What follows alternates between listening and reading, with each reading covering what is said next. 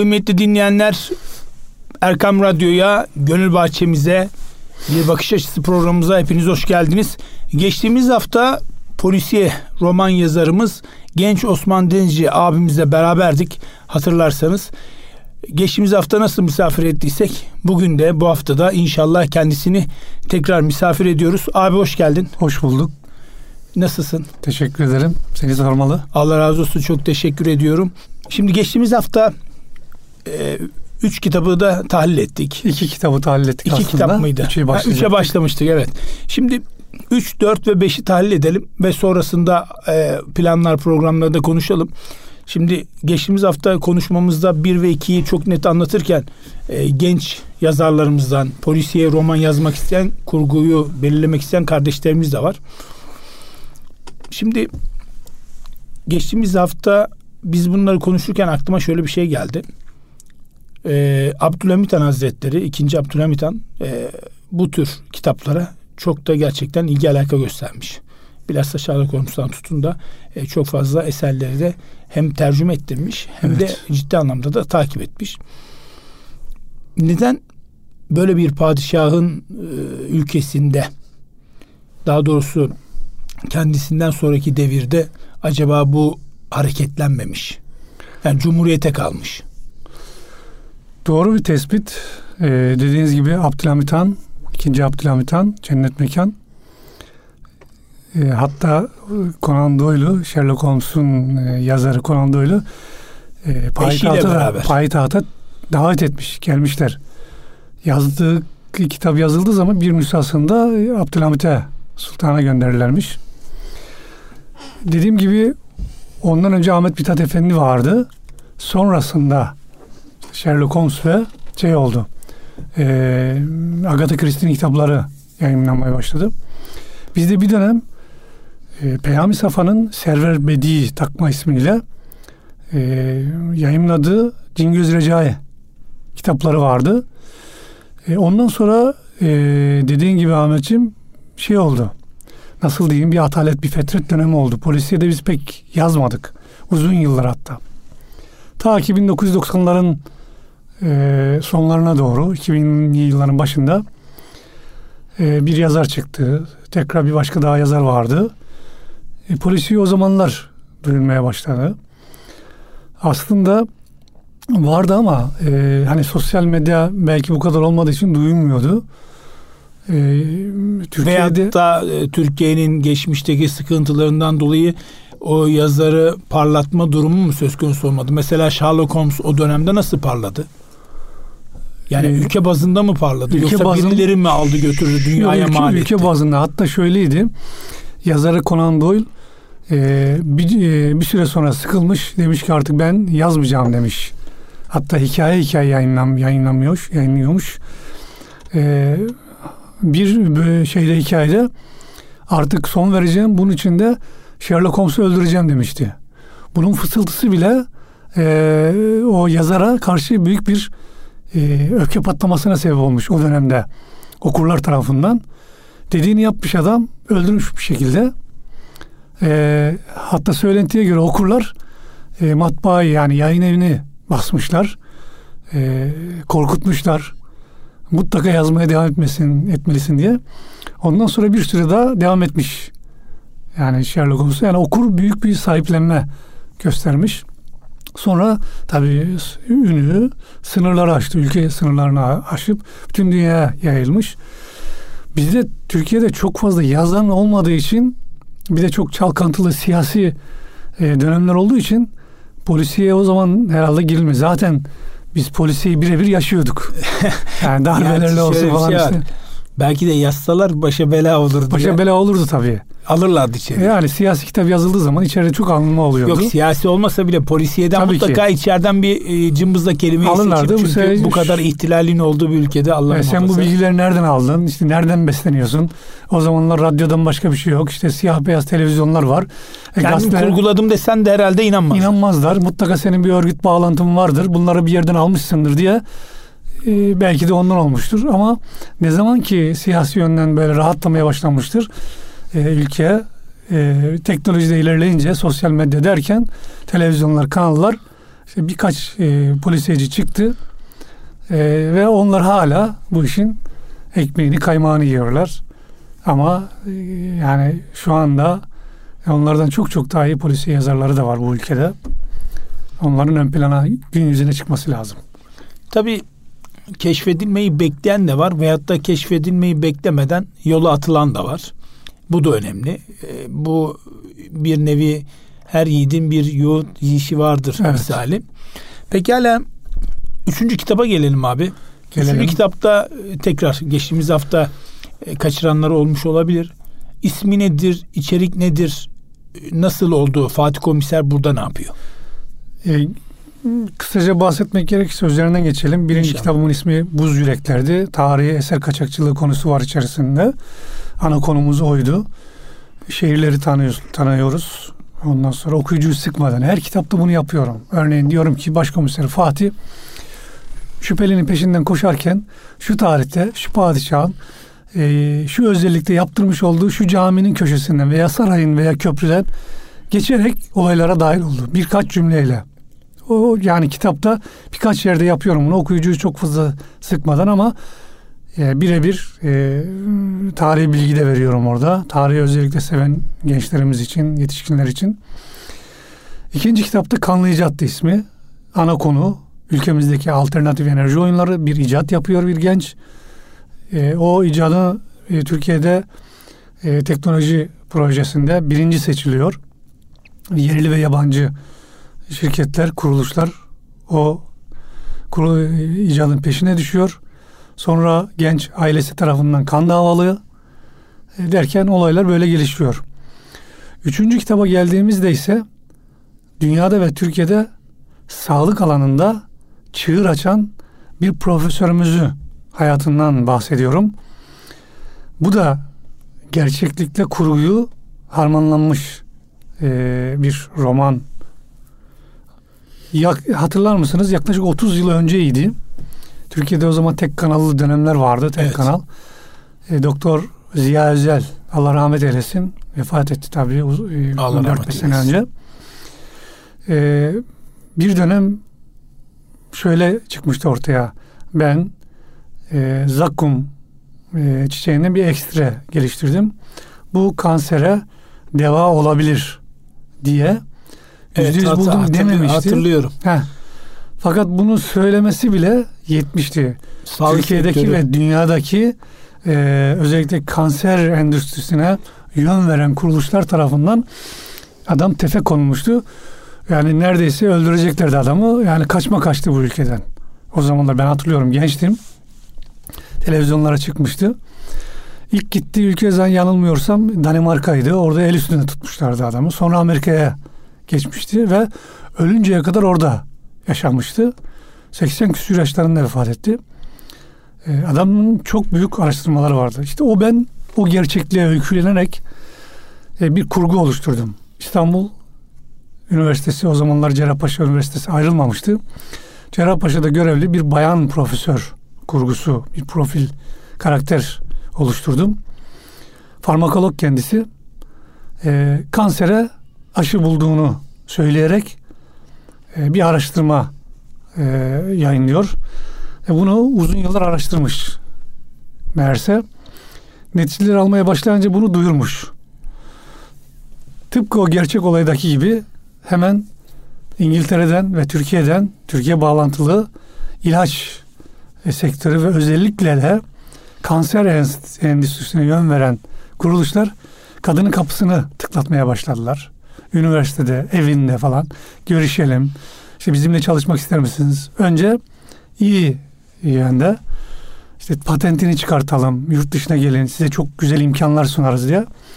Bayan profesörümüz diyor ki hayır diyor. Ben bunun patentini Türkiye'de alacağım. Türkiye'de yayınlanacak. Ve olaylar gelişiyor. Kitabın bir kısmı İngiltere'de geçiyor. Londra'da. Başkomiser Fatih Londra'ya gidiyor. Orada araştırmalar yapıyor. Çünkü profesörün Londra'da yaşayan oğlu kaçırılıyor. Onu araştırmaya gidiyor. İşte iki, üç tane cinayet de onda var. Yine baştan sona film tadında. Aslında benim kitaplarım hep diyorlar okuyanlar gençler özellikle Bunlardan çok güzel dizi olur. Yani her bir Ben kitaptan belki de 3-4 söyleyeceğim. bölüm dizi olur ve bilemedim 5 bölüm dizi olur en az. Yani ben de onu söyleyecektim. Yani Sherlock Holmes'u dizi haline getirdiler. İngiltere'de Amerikan versiyonunu getirdiler. Aslında burada bizi dinleyen eğer varsa ki mutlaka vardır. e, televizyon sahipleri veyahut da e, kanallarda önemli üst düzey yönetici abilerimiz, büyüklerimiz. Aslında burada yerli ve milli aslında bir polisiye kurgu dizi veya diziler haline hatta sinema filmi bile olur. Olabilir. Neden olmasın? Şöyle e, şimdi kitapların ben senaryo tadında aslında. Bir senarist bu kitapları ele aldığı zaman çok güzel e, Kurgusunu, kurgusunu yapar. Hatta bizim bir senarist abimiz var. Tarihçi yazardır bizim yayın evinde. Çok güzel senaryolar yazıyor. TRT'ye e, senaryolar veriyor. Yani ciddi e, de şeyi var. bunun. Geri bildirim. Karşılığı var. Evet. Ee, o da şunu diyor. Diyor ki senaryosunu yazmak tamam diyor. Hemen yazarız diyor. Ama diyor önemli olan diyor bir yapımcı bulmak lazım. Yani diyelim ki birisi sponsor olacak ki bu e, senaryonun kitabın senaryoya dönüştürülmesini biz yaparız. Fakat bunu filme dönüştürülmesi gerekiyor. Buna da bir bütçesinin olması lazım. Dediğin doğru Ahmetciğim. Çünkü Türkiye'de biz e, dört başı mamur şekilde içimize sindirerek izlediğimiz bir polisiye dizi çok aman aman yok. Yani bir elin parmaklarını say geçmez ya.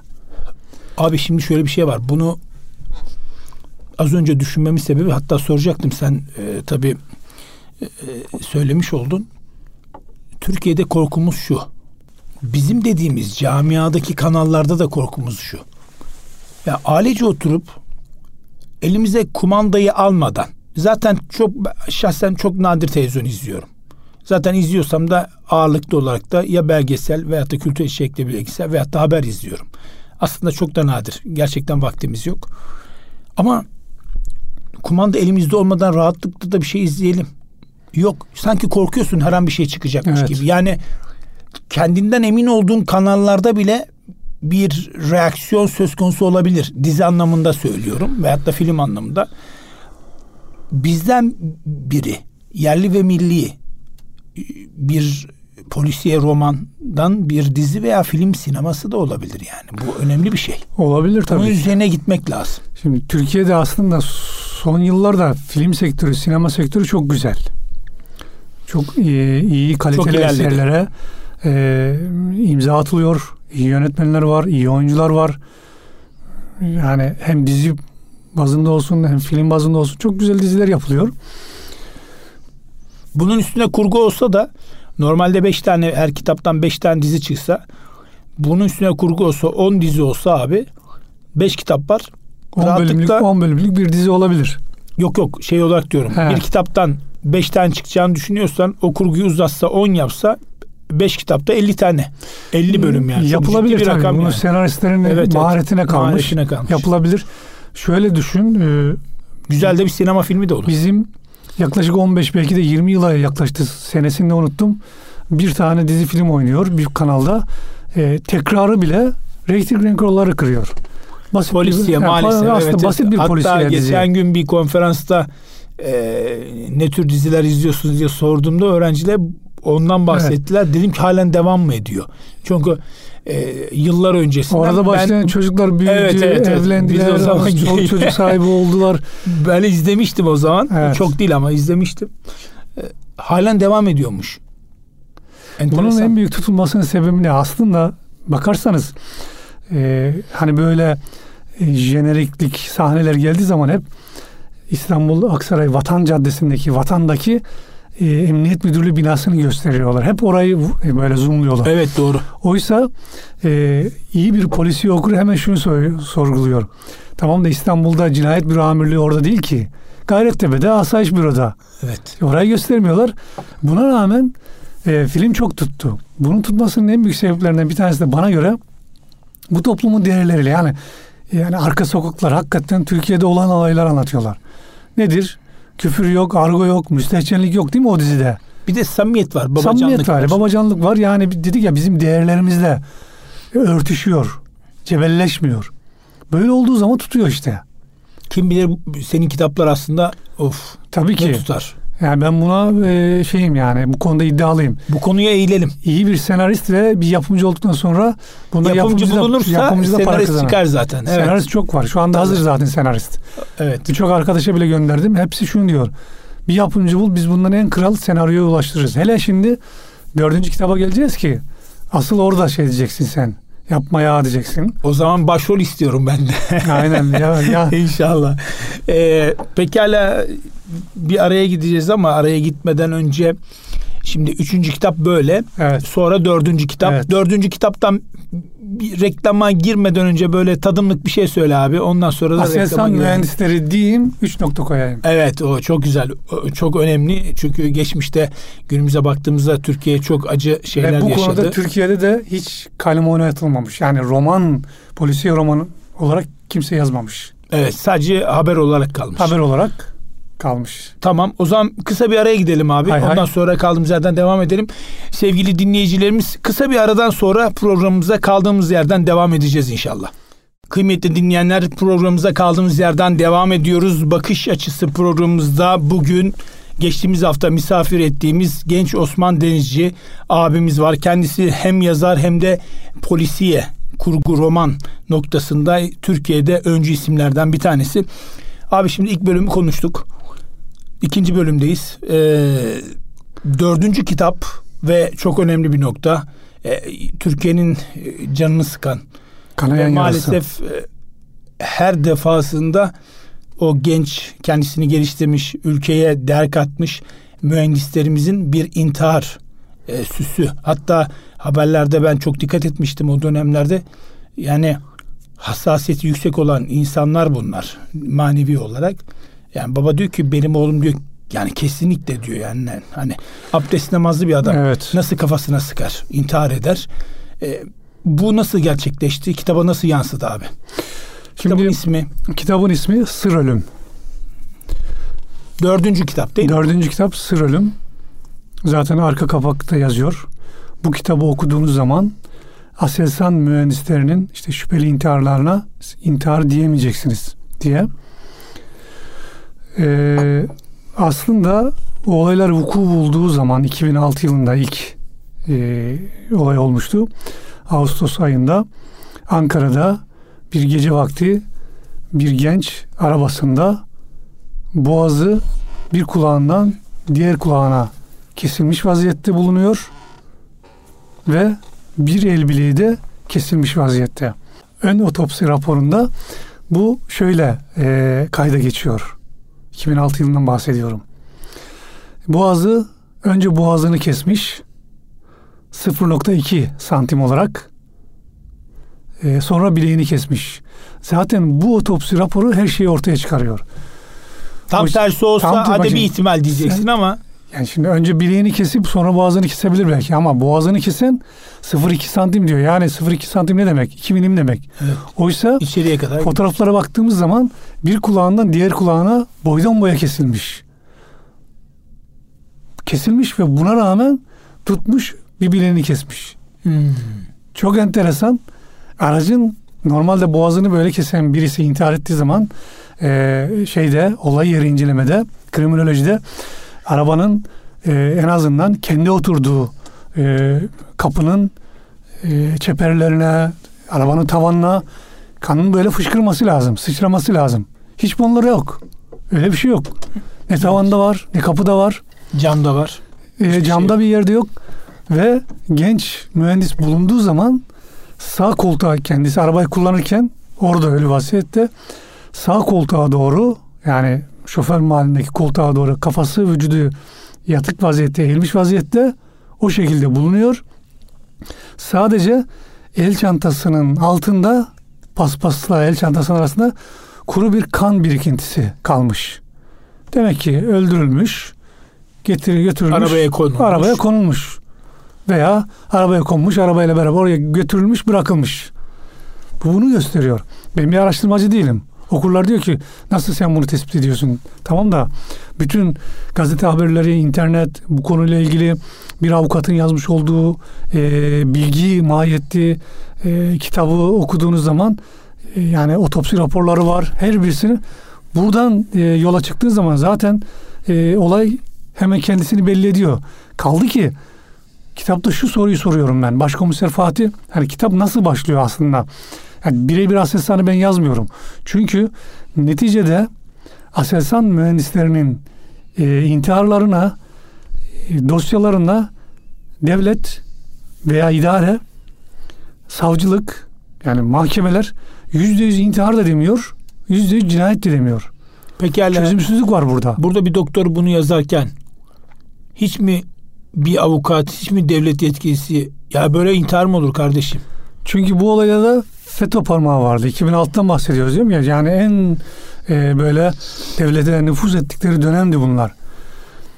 Şimdi olay şöyle başlıyor aslında. Askeri elektronik sanayi Aselsan 1975'te kurulmuş zaten. Zaten kitabın içerisinde ben o kronolojik bilgilerden bahsediyorum. Ancak olay bir film sahnesini andırır gibi İstanbul'da kurgu bir fabrika oluşturuyorum. Milelsan diyorum. Milli Elektronik Sanayi. Böyle bir kuruluş yok aslında. Burada bir genç e, çalışıyor. E, şey bayağı bir bilgisi var, zeki. Zaten Aselsan mühendisleri de böyleydi. Kendilerini geliştirmiş. Yani ya zaten şöyle Ağustos'ta 2006 Ağustos'unda ilk e, intihar olayı vakası ortaya çıktığında hani araba bulunmuştu ya Ankara Ayancık e, Bursaklar yolunda gece vakti bulunuyor. E, bakıyorlar ki bu işte Hüseyin Başbilen adında Aselsan'da çalışan bir mühendis. E, bu mühendisin babası zaten e, yani mütedeyyin bir insan. Kendisi de öyleymiş. Yeni evlenmiş, iki ay önce evlenmiş. Beş vakit namazında birisi. Ve ODTÜ'yü şeref derecesiyle bitirmiş. E, hepimizin bildiği e, suikast silahı vardır. Hani kanas. Yabancı bir silahtır fakat bunun evet. gece görüş dürbününü geliştiren bir gençmiş bu mühendis. Aynı zamanda F-16 uçaklarının e, dost ve düşman e, tanıma Olur, yazılımını geliştirmiş. Yani bir nevi aslında Türkiye'yi uçuracak Tabii ki. bir alan. Ve 9 yıldır Aselsan'da çalışıyor, çalışıyordu bu çocuk. Geleceğin Aselsan'ın başkanı ola gözüyle bakılıyordu buna. 15'e yakın projeye e, şey yapmış. İmzası var. imza atmış. Aynı zamanda gemi e, projelerinde de çalışmış. Ya bugün eğer biz e, işte bayrakların, siyahların, İHA'ların nasıl geliştiriyoruz, korunuyorsa o gençler o dönemde bunların işte 16 sene önce Korunma korunmuş olsaydı ve o zamanki konjektür buna müsaade etmiş olsaydı bence o gençlerin e, de çok güzel projelere e, imza atacaklardı. Belki de biz yerli milli motorumuzu da uçağımızı da jet motorumuzu da ta o zamanlar yapmaya başlayacaktık. Çok geç kaldı. Şimdi de, şimdi de bitmiş olacaktı. Şimdi Pekala, bitmiş şimdi olacaktı. Şöyle bir şey söyleyeceğim. Ee, sence şu anda bu bir siyasi program değil ama yani kurgu olduğu için oradan yola giderek evet ya da hayır. Şimdi o alanlarda çalışan mühendisler sence korunuyor mu iyi bir şekilde? Korunuyor, şu anda korunuyor aslında. Korunmaya çalışılıyor. Çok e, acı bir olay ama vereyim ben size. Buyurun abi. E, yanılmıyorsam kış idi. Dört genç. Bundan yani bu yılın başlarındaydı. E, Ocak tam tarihini hatırlamıyorum ama kış mevsimi idi. E, dört tane genç. Biri 21 yaşında, biri 24, biri 25, biri 26. En yaşlısı 26 yaşında. Bunların hepsi şey e, 26 yaşında olan zaten bayraklarda çalışan uçak mühendisi. Uçak yazılımlarını yapıyor. E, diğeri işte tasarım mühendisi. Hepsi böyle elektronik yazılım mühendisi ve güzel e, önemli konumlarda Bu sivil çalışıyorlar. toplumun kuruluşları için yola çıkan gençlerden Ha, bahsediyoruz. şimdi onu bahsedeceğim. Şimdi oraya geleceğim. Bir sivil toplum kuruluşunda gönüllü üye bunlar aynı zamanda. İstanbul'dan Bursa'ya bir seyahate çıkıyorlar. Yardım için. Arabayı kullanan 21 yaşındaki genç mühendis. Ee, 150 kilometre süratle gidiyorlar. Sol şeritte arızayla durmuş bir kamyona o, o hızla çarpıyorlar. Dördü de orada maalesef vefat ediyor. Şimdi burada komplo teorisi kurmanın bir anlamı yok. Ecelleri gelmiş, vefat etmişler de diyebiliriz. Belki yüzde birdir bir komplo teorisi kurabiliriz. Çünkü ülkemizin konjonktürü buna müsait çünkü. Maalesef. Ama en azından şu soruyu sormamız gerekmiyor mu? Ya arabayı kullanan 21 yaşındaki delikanlı. Bunun ehliyeti almış olması zaten 3 yıllık bir ehliyeti vardır değil mi? Ve ülkemizde e, nasıl diyeyim e, üç gün yağmurun altında bıraksan paslanmaya yüz tutan teneke bir arabayla yola çıkmışlar. Madem bunlar çok güzel bir yerde çalışıyorsa, iyi bir kurumda çalışıyor ise o kurumun yetkilileri en azından şunu söyleyebilirler değil mi? Ya gençler bakın yola çıkıyorsunuz. Siz çok kritik görevlerde çalışıyorsunuz. Belki 10 sene sonra, belki 20 sene sonra çok daha büyük başarılara imza atacaksınız. Sizler gençler yetiştireceksiniz. Ya sizin yanınıza tecrübeli bir şoför verelim. Size sağlam bir araba verelim. Sizi onlar sizi o götürsün. Bunu düşünmüyorlar. Oysa bunlar yani düşünen insanların e, çalıştığı bir kurum değil mi? Hep dedik ya şimdi ecel geldi ama tedbiri almak zorundayız. Tedbir, tedbir bizden, takdir Allah'tan. inancımız bunu gerektirmiyor mu? Ne oldu? Bu ülkenin Amin. belki de geleceğinde kritik görevlerde e, yer alacak olan dört tane genç bir arabanın içerisinde dört mühendis, yazılım mühendisi can verdi. Vefat etti. Allah rahmet eylesin. Ama insan Allah sormadan edemiyor. Bunlara niye güvenlik vermediniz? Bir tane eskort versenize değil mi? Siyasi değil konuşmuyoruz ama nice insanlara bu ülkede bu, bu ülkenin askerine polisine kurşun sıkanların e, efendime söyleyeyim koruyucularına koruma veriliyor da ülkenin geleceğinde söz sahibi olacak mühendislere koruma verilmedi. Alt tarafı Bursa şuradan iki saatlik yol. Ne olurdu yani? Benzin mi fazla giderdi? Maaş mı fazla giderdi? Neden korunmadı onlar? Allah rahmet eylesin. Evet. Yani şimdi Aselsan'da da bu hadiseler tabii çok olunca ister istemez e, paranoyak olabiliyoruz. Yani acaba neden bunlar hep kurgu olarak da kalıyor. Pekala e, Aselsan'da o dönemde kaç tane mühendis vefat etti? Yedi mühendis yani Hem sadece o dönem değil. 2006'dan 2015 yılına kadar 7 mühendis. Aslında bunda 2003 ve 2014 yılında e, evveliyatı da var. 3 kişi bir tanesi asker, e, diğerleri mühendis. Şüpheli şekilde kazaya kurban gidiyorlar. İlk oradan başlıyor olay. Sonra 2006 yılına geliyor. Hmm. 2006 yılında ilk Ağustos'ta intihar oluyor. İntihar süsü veriliyor bana göre. 3 ay sonra bir mühendis daha. Bundan 5 ay sonra bir mühendis daha. Peş peşe olduğu için peş peşe olduğu için. bir o zaman Türkiye'de. Sonraki yıl bir daha. Yani 2015 yılında ve bunlar da yani bizim e, amiyane tabirle üstün zekalı e, gençler. E, bunlar ODTÜ'yü e, dereceyle bitirmiş gençler. Aslında sana öyle herkes elini kolunu sallayarak imtihanla giremez. Demek ki üstün beceri sahibi bunlar. Girmişler. E, yaptıkları görevler de sıradan insanlar değil. Yazılım mühendisi bunlar. Tasarım mühendisi, elektrik elektronik mühendisi, atom mühendisleri bunlar. E bunlar hepsi de ne hikmetse psikolojik sorunları var diyerek intihar etmişler. Kimisi binadan işte 15. kattan atlamış. Kimisi kafasına kurşun sıkmış. Kimisi elektrik direğinde asker, askerdeyken elektrik direğine çarpılmış. Cerrahına kapılmış. Kimisi işte biri boğazını kesmiş. E, efendime söyleyeyim birisi e, hortumu, gaz hortumunu, tüp gazının hortumunu açmış. Hortumu ağzına sokmuş. İntihar, etmiş. intihar etmiş. Yani peş peşe hepsi böyle olunca tabii diyorsun ki Niye şüphelenmeyelim? Ne oluyor? Bu soru şu burada bak. Kitapta da bunu soruyorum ben. Bugün aklı başında o dönemi hatırlayan yetişkin insanlara şu soruyu sorduğunuz zaman daha sorunun başında sence abi veya kardeşim o gençler intihar ya ne intiharı kardeşim onlar cinayete grubun kurban gitti diyor bu insanlar. Toplumun, halkın kalbi mutmain değil o gençlerin. Tıpkı işte burada işte Muhsin Yazıcıoğlu rahmetlinin helikopter kazasına nasıl şüpheyle bakıyorsak o olaylara da şüpheyle bakmak Allah rahmet eylesin. Allah rahmet eylesin. öyle. Mekanları cennet olsun. Amin inşallah. İşte kitap bunun üzerinde. Tabii ben kurguyu İstanbul'da yapıyorum. O fabrika üzerine gidiyorum. Milli diye. Orada cinayetler oluyor etrafında. Ama başkomiser Fatih e, kendisinin önünü kesmek isteyen e, yüksek işte e, makamdaki insanlara karşı hep şunu diyor. Bakın ya amirim işte Aselsan'da da yıllar önce böyle olmuştu. Araştırmaların önleri kesilmişti. Biz bırakın şu gençleri araştıralım. Bunlar işte cinayet kokuyor. İntihar süsü verilmiş. Çünkü otopsi raporları bunu gösteriyor. Ee, yine baştan sona film tadında. O kitabından da en az beş bölümlük bir e, dizi olur. Pekala, Belgesel de olabilir, film de olabilir, dizi de olabilir. Karşılığı nasıl geldi? Okullar açısından Çok iyi. Sırf bir okul bundan Erzurum'da 3-4 ay önce gittim. Sadece o kitabı istediler. Gittim sadece o kitaptan 400'e yakın kitap imzaladım ve çoğu da bir kısmı da o kitabı iki defa okumuş orada. Allah Allah. O kadar sürükleyici. Yani bunlar daha orta sona ve liseye giden gençler, çocuklar. Ya tabii millet olarak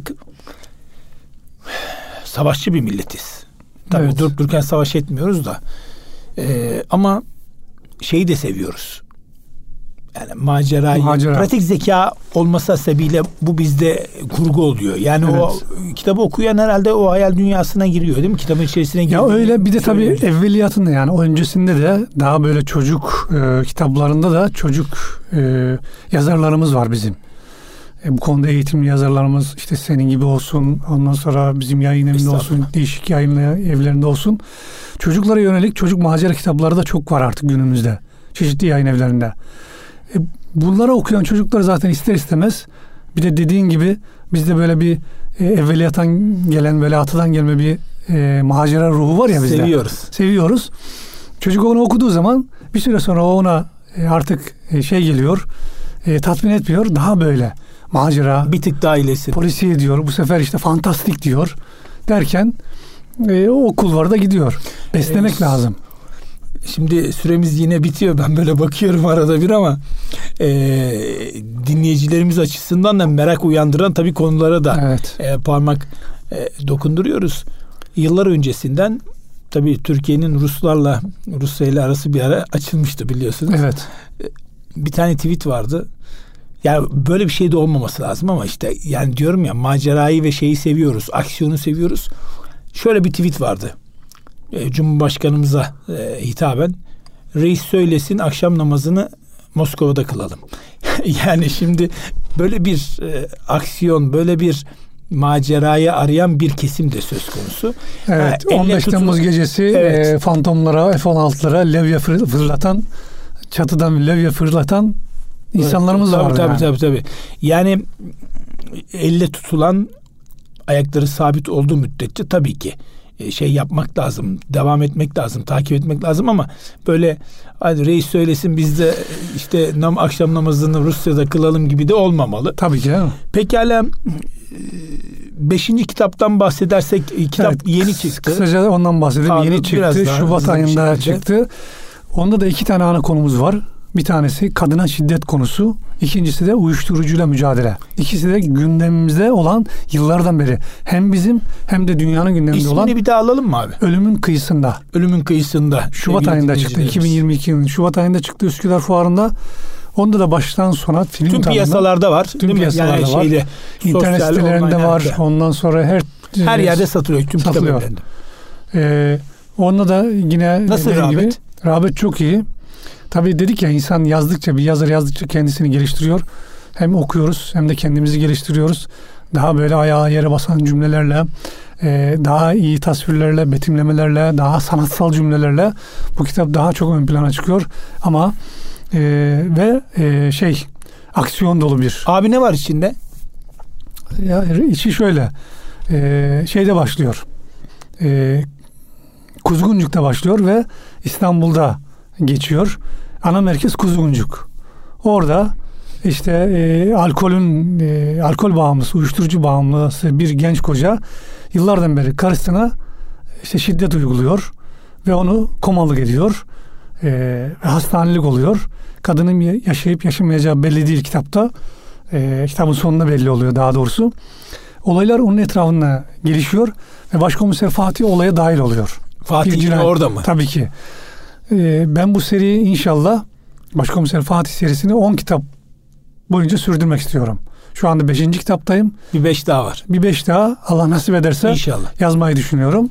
Bu seriyi 10 kitapta tamamlamak istiyorum. Altıncı kitapta başladın mı abi? Bir şey Başlamadım Kafada ama- kurgu var mı? Ka- kafamda kurgu var. Ee, onunda da iyi araştırma yapmam gerekiyor. Ee, şu anda kurgu var. Henüz daha kaleme Bismillah demedim. evet. Ee, tabii Fatih Yine Yine tarihi mekanlardan bahsediyorum. Kısa kısa camilerden, köprülerden falan. He, medreseler. Tabii Evet. bunlar çok önemli. Bir nevi aslında e, bilmeyenler açısından da bir Tabii e, bilgi olmuş oluyor. Şimdi altıncı kitapta isim belli olmasa bile böyle ucundan e, seni merak eden, takip eden e, okuyucular açısından e, ne olabilir? Kurguda ne olabilir? Nereden başlayabilirsin? Veyahut da içeriğinde başka bir şey olacak mı abi? Yine polisiye, yine cinayet ama ana konu yine e, güncel fakat çok fazla kalem oynatılmamış. Polisi anlamında hiç yok yani E, bu o alanda. alanda hiç O oynatılmadı. alanda. Çok iyi. Tohum konusuna girmek istiyorum. Tohum yani gıda. Aynen. GDO'lu, GDO'lu ürünler. Evet o zaman e, tabii Türkiye'de Uluslararası güçler girecek devreye. Evet Türkiye'de ve dünyada zaten konu bitmez. Evet. O 10 kitap çıkar o zaman. Çıkar. Ben de öyle düşünüyorum. İnşallah. Ee, tabii bu bir seri haline gelecek. Ondan sonra Ya şöyle kitaplar aslında birbirleriyle bağlantılı değil. E, fakat ama ana karakter ana aynı karakter olunca aynı olduğu için insanlar bekliyor. İşte nasıl ki e, Sherlock Holmes e, bir kurguydu ama 100 yıldan fazladır ölmemiş. E, Agatha Christie'nin işte bu arada hep reklamlarını yapıyoruz ama işte bu gerçek tabii. E, Herkül Poirot'u başkomiseri işte dedektifi duruyorsa e, 100 yıl geçmesine rağmen benim de başkomiser Fatih'im. Başkomiser Fatih'in şöyle bir yani kısaca bir profilini çizelim Tabii, burada da. Aslında başkomiser Fatih kurgu ama özlenen bir polis teşkilatındaki e, bir, bir bir polis, bir polis şefi. O aynı zamanda iyi bir baba, iyi bir eş, e, iyi bir arkadaş. Yani hanımına arada bir haftada bir ayda bir çiçek alan, işte, işte efendim hanımına güzel sözler sarf eden, çocuklarıyla ilgili. çocuklarıyla çok ilgilenen, spor yapan, banyo yapan, dişlerini fırçalayan, sabah koşusunu aksa, aks- e, aksatmayan, buna rağmen e, adalet şey, içinde. adalet için e, çırpınan, savaşan, önü kesilmek istendiği halde yılmadan e, bunları bertaraf eden, e, tabiri caizse amirlerinden e, sözünden çıkmıyor ama Allah'tan başka da, da kimseden korkmuyor. Açığa alınmaktan olsun, işte vurulup yaralanmaktan hiç korkmuyor. Sonuna kadar inandığı davası uğruna e, dosyayı eline aldığı zaman dosyayı sonuçlandırmadan bırakmıyor. Kaç yaşlarında bu adam? Şu anda 50'sine merdiven dayadı. Aslında e, 40'lı yaşlarda biz başlamıştık onunla beraber. E, tabii ister istemez biraz yaşlanıyor. Fakat şu var ki e, yazar e, kendini e, anlatmıyor. Fakat e, ana karakteriyle bütünleşmek zorunda. Bütünleşmese yazamaz. Tabii. Kendini E, orada hissediyorsun. hissediyorsun fakat farklı bir şey. Ben polis değilim. Ben bir mali müşavirim. 36 yıldan beri muhasebecilik yapıyorum. Başta da sö- söylediğim gibi öbür programda. Ee, ama polisiyi çok sevdiğim için. Fakat bütünleşiyorsun. Onunla beraber sokakları geziyorsun, tarihi mekanları geziyorsun, şüphelinin peşinde koşuyorsun, uçağa atlıyorsun, e, şu, şu şehire gidiyorsun, yurt dışına gidiyorsun, e, araştırıyorsun, olay yerine gidiyorsun, kriminolojiyle beraber, ar- e, efendime söyleyeyim, e, o diğer polis arkadaşlarla beraber koşturuyorsun, içselleştiriyorsun. Olmazsa olmaz zaten. E, gözünü budaktan sakınmıyor. Böyle bir poli- polis şefimiz var bizim. Peki hala abi Ha e, şunu söyleyecektim. Bizle beraber yaşlanmayacak aslında. Belli bir yaşta duracak çünkü biz yaşlı, ben yaşlanıyorum. Ama karakterimiz çok fazla yaşlanmasın çünkü koşturamaz bu sefer. Aynı zamanda iyi bir e, Belki de yüz yılı tabii yaşayacak. ki spor yapıyor yani yakın dövüş yaşıyor. ustası. tabii. Böyle yani böyle Sherlock olmak zorunda. yaşıyor da bizimki niye yaşamasın? Evet bizimkini yaşamasın. Peki hala abi özel bir soru. Tabii. Bunu belki sormuş olabilirler. Ee, şey olarak evet ya da hayır da diyebilirsin ama Fatih kom şey Fatih Başkomiser komiser, Fatih. başkomiser evet başkomiser Fatih gerçekten var mı abi? Böyle bir isim değişik olabilir ama böyle bir karakter var mı gerçekten Yok. Türkiye'de? Yani olabilir, vardır belki ama ben tanımıyorum. Böyle bir karakter, ben tanıdığım bir karakteri bir böyle Yok, e, şey yapmadım. Bu senin kurguladığın bir şahsiyet. Bu benim doğru kurguladığım ama özlediğim. Çünkü ben düşün şu anda 59 yaşındayım. Maşallah. Nice yıllar görmüşüm ben. 80'li Maşallah. yıllarda, 70'li yıllarda. 70'li yıllarda daha çocuktum ama 80'li 80 ihtilalini yıllarda biliyorsun. 80 ihtilalini çok iyi biliyorum. Denizde e, deniz kıyısında balık avlıyordum.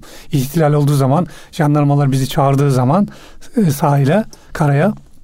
O yılları çok bildiğim için 80'li 90'lı yıllardaki o e, netameli yılları, işte o darbe yıllarını, e, 28 Şubat'ı bildiğim için hani Adaleti e, tesis adaleti edecek. bildiğim için e, çok güçlü bir teşkilatımız olmasına rağmen içerisinde tabii ki o yıllarda sıkıntılar olmuştu. E, fakat şunu söylüyorum ben okuduğum polisiye kitaplarda ve yerli ve yabancılarda bu e, profilde bu karakterde pek şey göremedim ben. Genelde yabancılarda daha çok olur. Nasıldır dedektif ve ana karakterimiz komiser veya başkomiser? E, melankoli bir hayat yaşar. Düzensiz bir hayatı vardır. Evlilik hayatı pek iyi değildir. Evlenmiştir, boşanmıştır veya bekardır, müzmin bekardır. İçki içer, sigara içer böyle ekibine, aslarına küfreder, bağırır, çağırır. Giyimine, kuşamına dikkat etmez. Bu gerçek değildir işte ya. Çünkü hiçbir polisi hiçbir devlet kendi polis teşkilatında hiç e, bu şekilde olan bir polisi teşkilattan içeriye adım attırmaz. Sürekli, Zaten olması gereken de senin kurguladığın heh, Fatih Komiser. Ayık gezmeyen, Başkomiser. sürekli azarlayan, sürekli küfreden, ona buna saldıran, amirlerine hakaret eden, ben seni dinlemiyorum, başını alıp giden böyle melankoli bir polis olur mu?